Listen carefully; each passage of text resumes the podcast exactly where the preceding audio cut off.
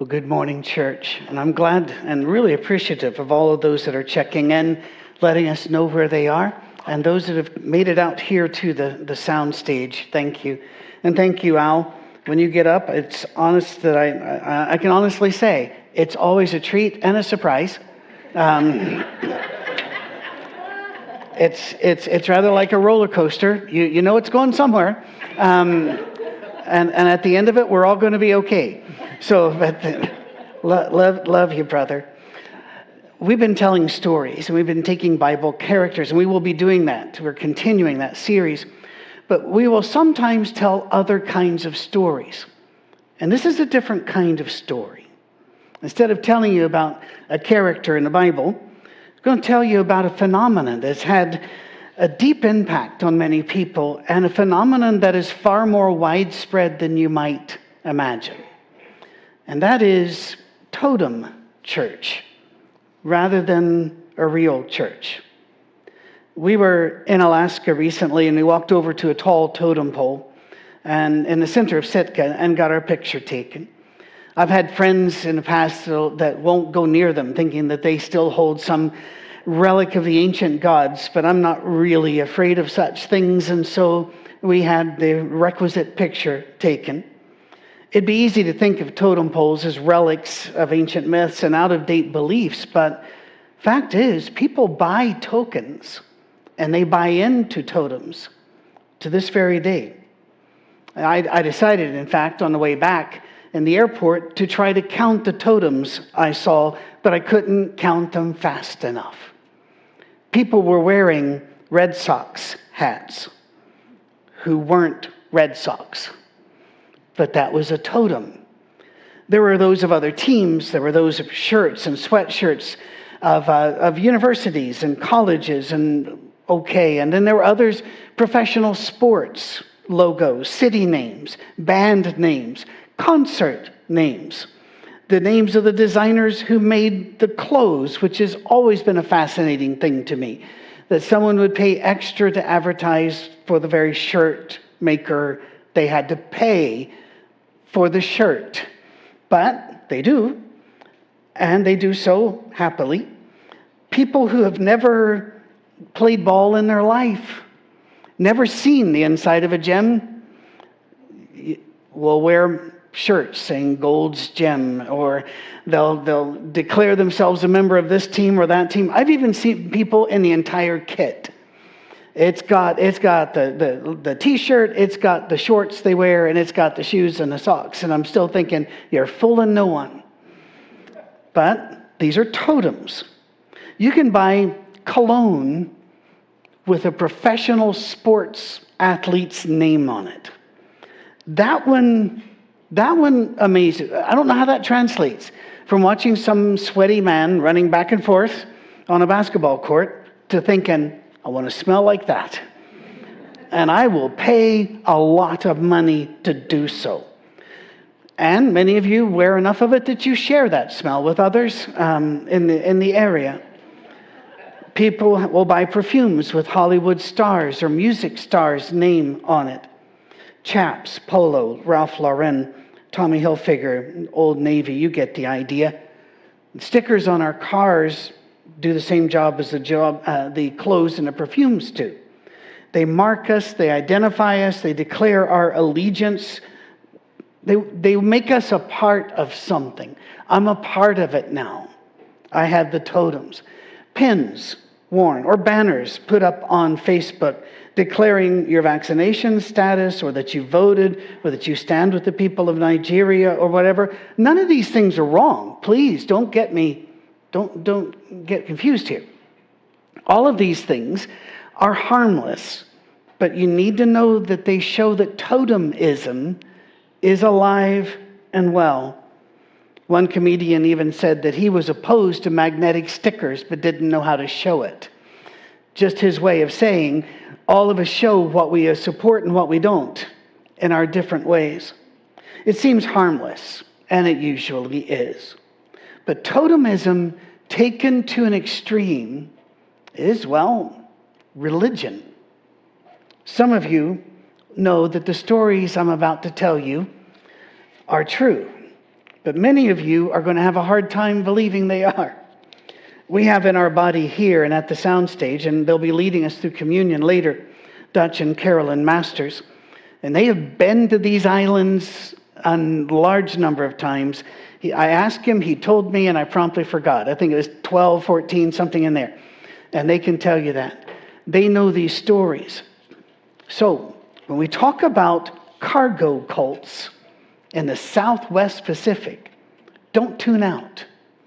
This might be more closely connected to your life than you ever realized.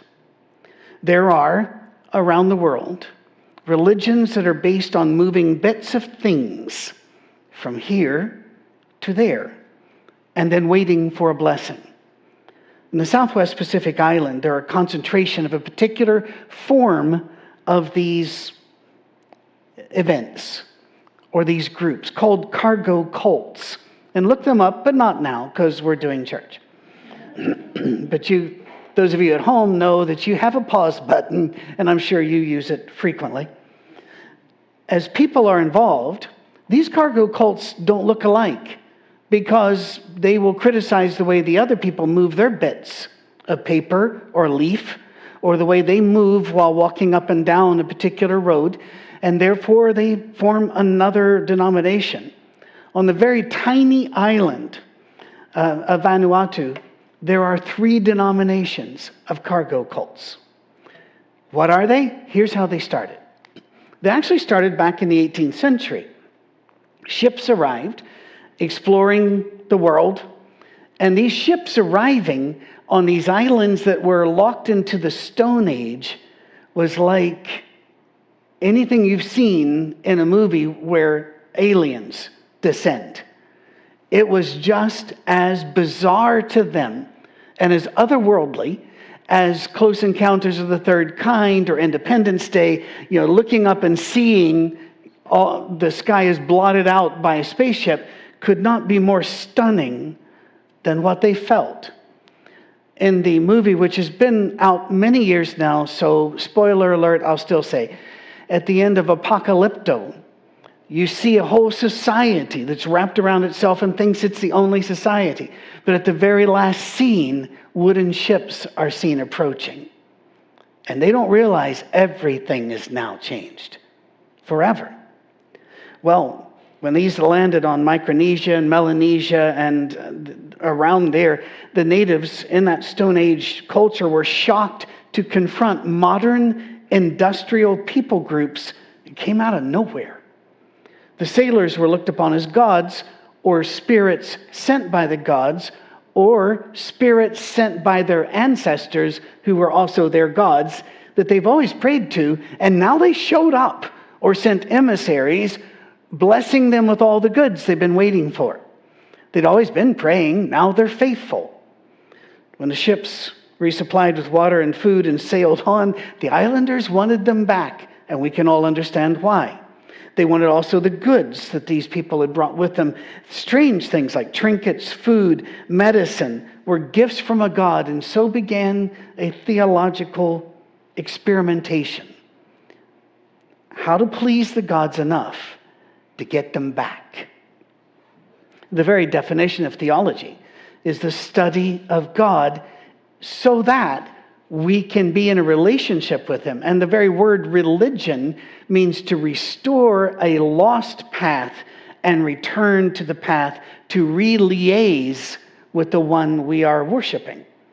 And so theology and religion, that applies to what they were doing. Now, these cults were a minor phenomenon until World War II. And then a lot of ships arrived. Suddenly, vast numbers of ships and materiel were pouring into the islands from, we could do air quotes here, nowhere. First, the Japanese, later, the Americans, the British, some Dutch, arrived with unspeakable, unimaginable goods radios voices from beyond the sky. They could talk to each other when they couldn't see each other. They were talking to the spirits, as far as the locals knew. There were things like manufactured clothing, fine furniture, huts, shelters, inflatable boats, medicines, and so much more. And the natives' circuits were blown with the way that the gods had finally showed up and started blessing them for all of their faithfulness. This wealth, the material, the power, the magic that these white beings brought with them. And it's truly, it's just impossible to overstate the effect this has. Just think of, to many ways, I'm, I'm a space alien to my grandsons. We showed them at our house, they, we had them over several months back. We decided to show them the first Spider Man movie. First Spider Man movie was made just before cell phones, smartphones, and everything was different they guy the spider-man guy runs to, and makes a call on a payphone and i stopped the movie because the boys are just looking. I said do you know what he's doing? And they went no. And so i tried to talk to them about a world where you only had one phone tied to the wall. You couldn't get away from it because it was tethered with an incredibly knotty wrapped thing. And you, all conversations were therefore public because other people also shared the line you were speaking on. And that there, you had no phones. If you wanted music, you had to carry something else. If you wanted to take a picture, had to carry something else. If you wanted a video, you had to carry, and, and went on. And, and they actually tuned out about halfway through. Their circuits could not accept. So if you want to know stuff, you had to go to a library and look it up on cards. They said, How did you do that? I said, Well, we were powerful beings. and, you know, we, and yet we survived. But this is, much, this is much greater than this. But war ends. And suddenly, those on their islands were isolated again, and they were separated from all of the blessings that they had learned to enjoy and count on. The tribes assumed that the arrival of these beings and goods was a sign that their gods were pleased, so when they left, what did they assume? They had displeased them. Well, what do we have to get do to get them back? Well, they thought that the key was to imitate how the Japanese, Dutch, Americans, and British had behaved. Maybe there were magic movements of your arms, your bodies, things. So they constructed crude approximations of landing strips and waited they would carry sticks on their shoulders and try to march in the sacred pattern that would bring the ships back. They built out of whatever they could find, making desk and having bits of paper or leaves or whatever they could get, scrap metal. Think of the professor on Gilligan's Island. And they would move it around and see if that was the combination. They would run down and see if the ships were coming, if their gods were coming back. They do that to this day.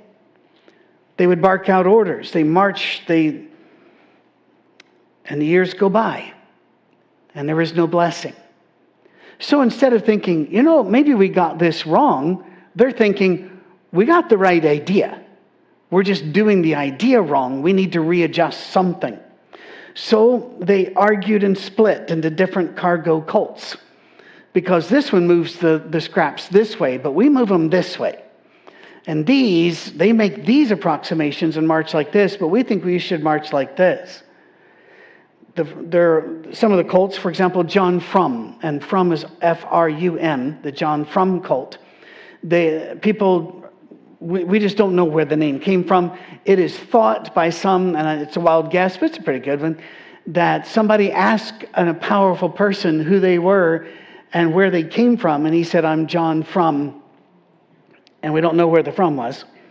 But John Frum has his own church now, uh, and he doesn't even know it. Some sailor has all these people. They decided to pray through him. They pray through John Frum as some Christians pray through saints or Mary, thinking he's the one who can bring it back. Then there's the Tom Navy cult. Well, Tom is just a first name. Navy, I think we all get where that must have come from. And they decided, you know, we need the true name. You need to speak the true name. Rather like those people who believe that God will like you better if you don't say Lord or God, but you say Yahweh. And you don't say Jesus, you say Yeshua. And they insist on pronouncing him that way as if God didn't have a name before there was Aramaic or Hebrew, as if God doesn't have names in other languages. And therefore, they split. We need to be more like this. We need to be more like this. And it doesn't work, does it? By the way, there's another denomination called the Prince Philip Movement. Oh my. It worships Queen Elizabeth's husband who visited the islands during the war. He wore a uniform with a whole lot of bling on it, and they figured that's the one, that's the true one from whom we, through whom we should pray. Each believes that the others are wrong, that they're moving the wrong bets, or they're maybe the right bets, but in the wrong way. You get the idea. And they're not alone. There's the Yali cargo cult on Papua. There's also um, the Paliau movement, the Pele movement, the Pamio Kivung, and I apologize for my pronunciation. I had no New Guineans handy uh, to run some of these past, and I should have called Dutch, but I didn't. So there you go. You know, preachers, we get used to only working on Sunday, and we just, you know, it's hard to. Anyway, moving on. When sociologists and psychologists analyze the actions, they call, they call it sympathetic magic. The sympathetic magic still exists. Your doctor might tell you you don't need to take all of these supplements, but you believe if you take them, it, it makes you feel better. And they even will put it on television that you don't have time to eat vegetables. You, who has time to buy, eat fruit? Just swallow these capsules.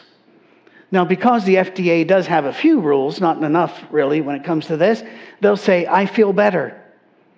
Instead of I am better, that was measured, I'm better, things have improved. It's just, no, I think they make me feel better. Okay. Okay. There's a little totemism here. I take this, therefore, without any proof. But maybe, and other people will fight you and say, don't take those, you got to take these. Those aren't natural enough. These are. And you can walk into stores, organic bananas. What are these? All bananas are organic, they're carbon based. They, but regardless, what they mean is somebody fertilized this area. But it's cheaper. So I, it's not even a question with me. I'm going for the cheap bananas because it's not like they're going to survive the trip home. Because they go from green to mush in a banana second. That's a, that's a term in physics. Regardless, um, in the old days, for example, mandrakes were used for men who had men problems because a mandrake looked like men's bits. Therefore, if we eat that, then our, our bits are fixed. That's sympathetic magic. These cargo cults carved wooden headphones. They set up and abandoned Quonset huts, all in the attempt to get it right. I hope you're finally starting to see the dawn. To get it right so that the gods would come back. Rather like the slide that Kirsten found for me. We, you know, my sermons don't often come up with this, you know, people hear them go, oh, here's a picture. So Kirsten has to find it. And she found one with a magician's hat and a bunny coming out. Because that's exactly what this is. If we do religion right and we do all of the things exactly right, then, then salvation will pop out. It's terrifyingly close to the way churches operate. My late cousin, Frank S. Mead, wrote a book called The Handbook of Denominations in the United States. And after his death, there's a team that updates it every few years. I make it a point to read each new edition because it reminds me that all of these hundreds and hundreds and hundreds of tribes thought the other religions of their day were missing something. But if you do it this way, if you emphasize this, and if you say it this way, then Jesus will be happy with us. Some believe that if they get everything right, that will bring Jesus back and start a 1,000 year reign on earth. Alexander Campbell, who was a primary driver of uh, the tribe of many here and many listening out there, had a paper called The Millennial Harbinger. In other words, the announcement that the millennium is coming. Why did he name it that way? Because he felt he had finally gotten worship perfectly, therefore Jesus would come. And the organization was perfect, therefore Jesus would come. And people still believe it. I, we're going through the book of Acts on our midweek Bible studies, and I make it a very good point that I, I don't fight anybody over gifts of the Holy Spirit. I don't fight anybody's experience that they've not been a part of my life, and I don't feel a need for them, but other people do, and therefore I'm okay with it. And a few people, and they wrote every every email I got on this was nice, and from nice people saying, "I know you don't think they're all that important, but I this does, and, and this is really, and I get that, I really do. But there are places that teach Jesus won't come back until we get the gifts right. And I keep thinking we're moving the leaves on a desk, thinking hit the combination, and here he comes. It's even worse than a roulette wheel. I don't know why anybody gambles because it's really it's a time saver to just go in the backyard and burn the money.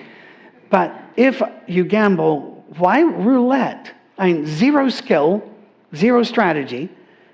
But this is more like a roulette wheel with a couple thousand slots because each time there's another division, we're going to do the same thing but in a different way. It's, um, it's tragic. We spend our lives searching for that magic combination. In the tribe of my youth and middle adulthood, there were five official divisions over how to take the simple bread and juice in communion. And in the directory that was made, I don't know if it is anymore, uh, in the front they would show here are the abbreviations for each of these. You have one cup, uh, break the bread, don't break the bread, break the bread before the prayer, I'm not making these up. All of these things were divisions that people split over. Oh, and they weren't all. There were splits over Sunday school, splits over, well, we could just keep going. All of which they were convinced in their minds that they were the ones pleasing Jesus. Therefore, they would receive the money out of the hat. They would receive the ships back into harbor. They would receive the blessing if they just got it right.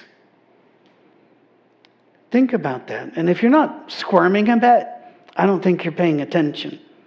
Because this, this is squirmable. It really is. I don't know if that's a word. It is a word because I just wordified it. Yeah, squirmable. Yay, there we go. I got a yay from the front row. The, when divisions grew, they kept growing because, well, we're still not getting that blessing. So, music, association, organization, even clapping has split churches. And the clappers think they're pleasing God more, and the non clappers think they're pleasing God. Other congregations will look at you when you don't do it exactly like them and say, You've left the old paths. You're not wearing the proper clothes. You're making too much noise, or you're making too little noise. All of these fears and reactions reek of a cargo cult. They've missed the very thing Jesus asked from us a relationship, not a ritual. Al told a lovely wee story. Glad he caught me being good. Then you can catch me being bad if you keep watching, but I'm trying not to be. If I tried to please Miss Cami with a set of rituals, she would be miserable. If the way we do it is at communion, I give her a kiss, and then I step back, and then I step in because she pulled me with her shirt, and she gives me another kiss. That's our rule. Then it would lose its power over time because it's a ritual, it's not a relationship. Now, some things I think you could argue about. Dating, the only time we were allowed to hold hands in church was during a prayer. Loved prayers. Loved prayers. And they'd call on a couple people for prayers, and I'd be going, yes, because they droned on and on and on. And we still hold hands or hug whenever we pray to this very day. But you know what I mean when I say ritual. If it's a ritual and not a relationship, and Cami doesn't want a form. She wants a friend, not rote, but relationship. Marriage is a dance where each one pulls and twists and turns, and the other reacts by working together. It's not stagnant. It does not lock into one set of actions, because if it did, it would die. There are, there's a man who talked about his, he and his lady were, in fact, he calls her my old lady in the song. And I'm thinking, all right, I've spotted an issue because he's, he's singing about how their relationship seems dead. And so they both went out and, and put ads in the paper. Do you like pina coladas? Do you like walks in the rain? And those of you who, uh, who had to suffer through the 70s and 80s and heard that Rupert Murdoch song so often, um, he's dead now, but if that helps. But the song continues. Later, he was interviewed and he said, Everywhere he goes, people try to buy him pina coladas and he hates them. It was just the song. It was just a song. But what he said in the song was also a lie. The way to get back is to do everything the way we used to do it. No. It is to be and do who you are today with the person they are today. And to continue to outplease each other. In our dance with God, He released us from the temple. I want you to think about that. Old Testament had about 611 laws. Some people say a little bit more, a little bit less. It's according how you count some of them or break them down. 611 laws. Jesus was asked what the laws are for us. He said, Love God, love your neighbor as yourself. He said, That's it. In the Old Testament, you can read Leviticus and Deuteronomy and write down hundreds of laws about how exactly to worship, when to worship, what it means, in the order of. In the New Testament, we do not have the description of a worship service. We have bits and pieces. A little bit about what was happening in Corinth, a little bit about what was happening in Colossae, but not much. It's rather like trying to write a biography of something by looking at their windows as your train goes by on the way to work every day. You're getting glimpses and then going, all right, I found the way to move the leaves on the desk. No. New Testament, he didn't ask us to do ritual except for those that center us, remind us of each other, and remind us of God, like communion, like baptism, where we show on the outside what God wants of us buried with Christ, raised to walk in a new life, sins forgiven. But there aren't much in the way of rituals. I've had people come to me very surprised. They'll say, can, what, what's God's definition, you know, how, what's God's definition of a wedding? And I'll say, he doesn't have one.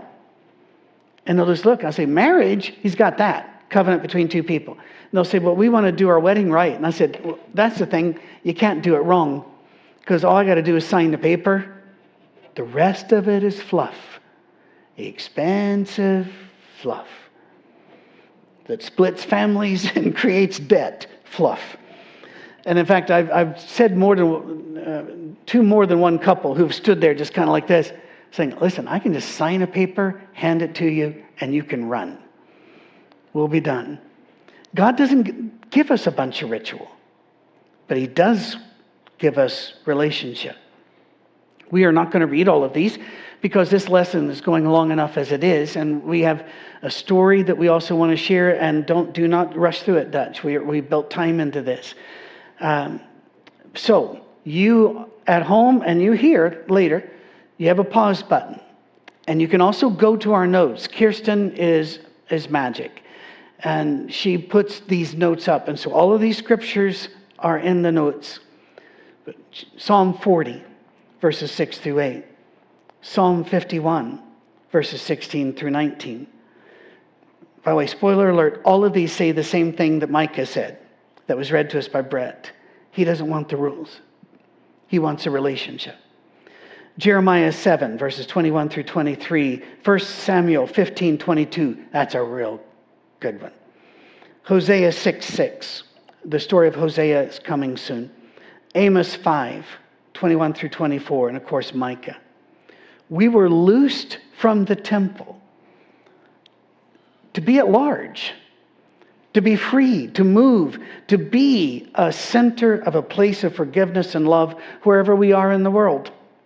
Sadly, too many of us are like the elder brother in the prodigal son story who stay at home get by with ritual, get by with duty, and remain unhappy and unfulfilled. In fact, many after COVID thought, all right, I've just been so discombobulated. I'm, I'm so, I, what I really need to do now is go back and do exactly the same thing that did not help me before. How is that different than a cargo cult? Sociologists will tell you it is not. When you read their works on cargo cults, they bring parallels to modern churches. Because there are. What would happen if we're released from all of this and we can just love people? What if we can just go be Jesus to people? And that's what he wants. And for us to wake up and just say, All right, what, where do you want to go today? One of our brothers here, when he asked, was asked how he was doing, he said, I woke up on the right side of the dirt this morning. That's a very Irish thing to say, by the way, brother. And, and I loved it. I just, you hear it all the time. Oh, I'm on this side of the dirt. Well, fair enough. And, and it just means let's go. Let's, let's, let's, may as well do something. Have you, um, back in the day, many years ago, Windows released one of its many iterations. And its phrase back then was, Where do you want to go today? Now, whenever you think of Windows, that was an incredibly good slogan. Because the idea was wherever you want to go, this will take you. United Airlines did a version of that uh, in, in, their, in their commercials. Where do you want to go? What do you want to do?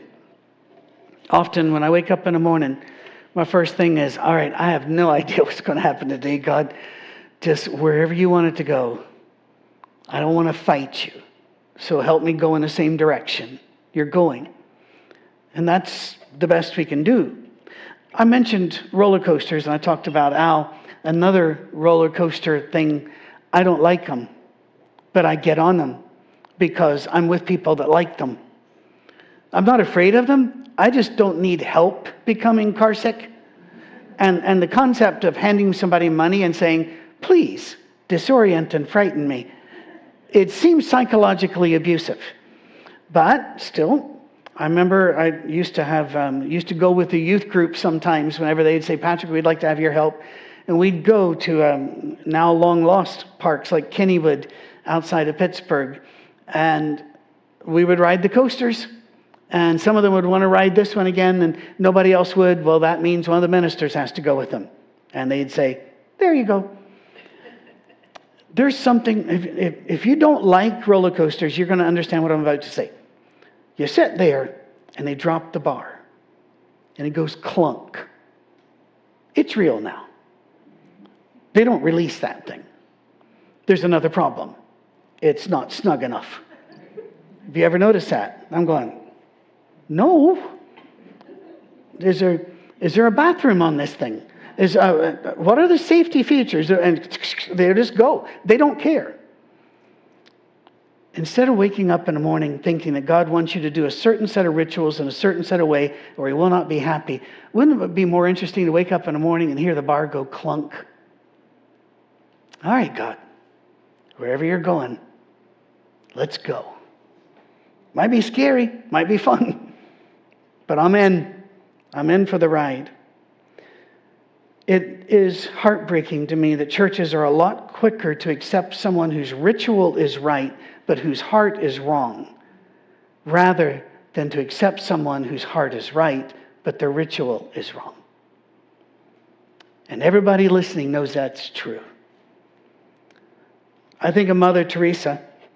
I have a lot of arguments with theology in the Catholic Church, but I will stand here and say to the world with no hesitation that she loved better than I love, and she sacrificed more than I have. So while I might question, and I not just might, I do question some of the ritual and theology, I can't question her heart. I think I've got the bare few rituals God wants us to do. I think I understand them.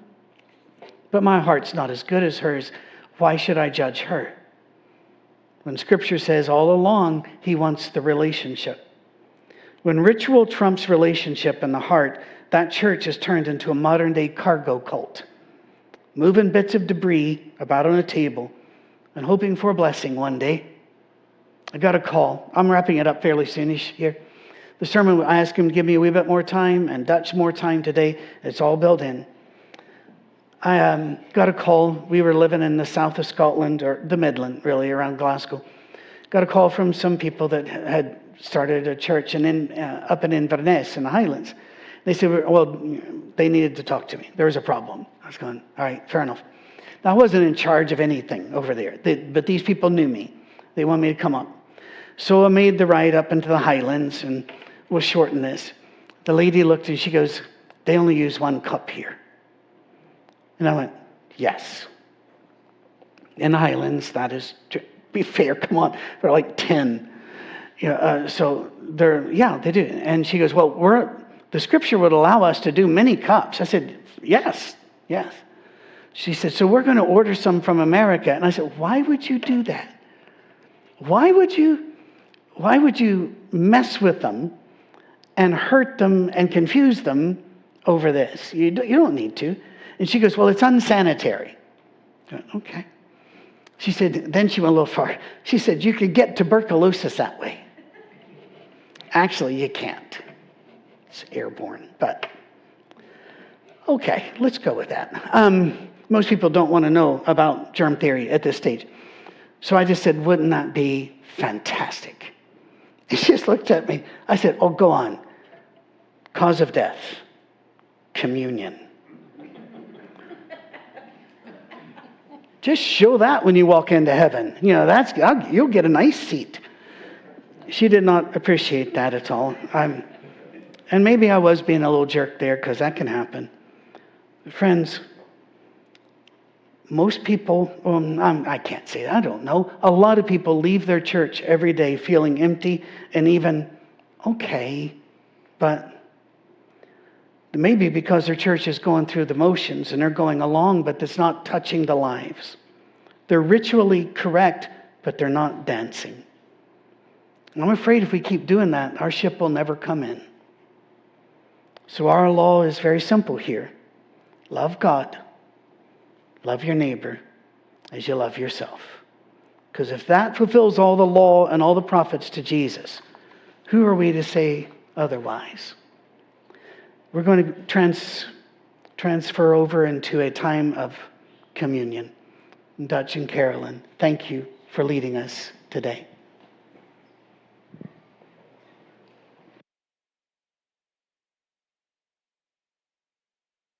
She's the pretty one and the smart one. In 1990, I made the first of 12 trips to Papua New Guinea as mission chairman uh, of a church in Memphis, Tennessee that supported a Bible college that was there. I knew nothing about Papua New Guinea before we went, except that Carolyn's dad was there in World War II and was wounded there. In fact, we've been to the runway where he was shot by a Japanese airplane.